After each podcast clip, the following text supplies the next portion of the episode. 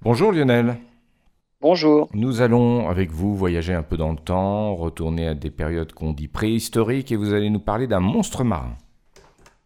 En fait, en, même plus que ça, c'est une véritable scène de chasse hein, que les, les, paléontologues ont découvert entre la Suisse et l'Italie, à la frontière, hein, sur le site de fossiles du Monte San Giorgio. Des fossiles qui remontent à l'époque du Trias moyen, soit entre 247 et 237 millions d'années.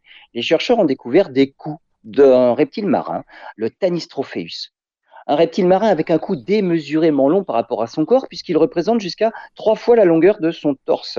Mais les chercheurs n'ont trouvé que les têtes avec une partie du cou, mais pas le corps. En analysant les vertèbres, ils sont arrivés à la conclusion que les Tanistropheus ont été les proies d'un prédateur encore plus grand, qui justement s'attaquait à la partie la plus vulnérable du corps des Tanistropheus, à savoir leur cou. Ils ont été littéralement décapités, on peut d'ailleurs voir des traces de morsures dans les vertèbres. Parmi les prédateurs suspectés, un ichthyosaure de plus de 5 mètres de long ou un autre reptile marin de 7 mètres de long. Alors cela n'a pas empêché cependant le Tanistropheus de persister pendant environ 175 millions d'années, son long cou lui permettant de facilement surprendre ses proies.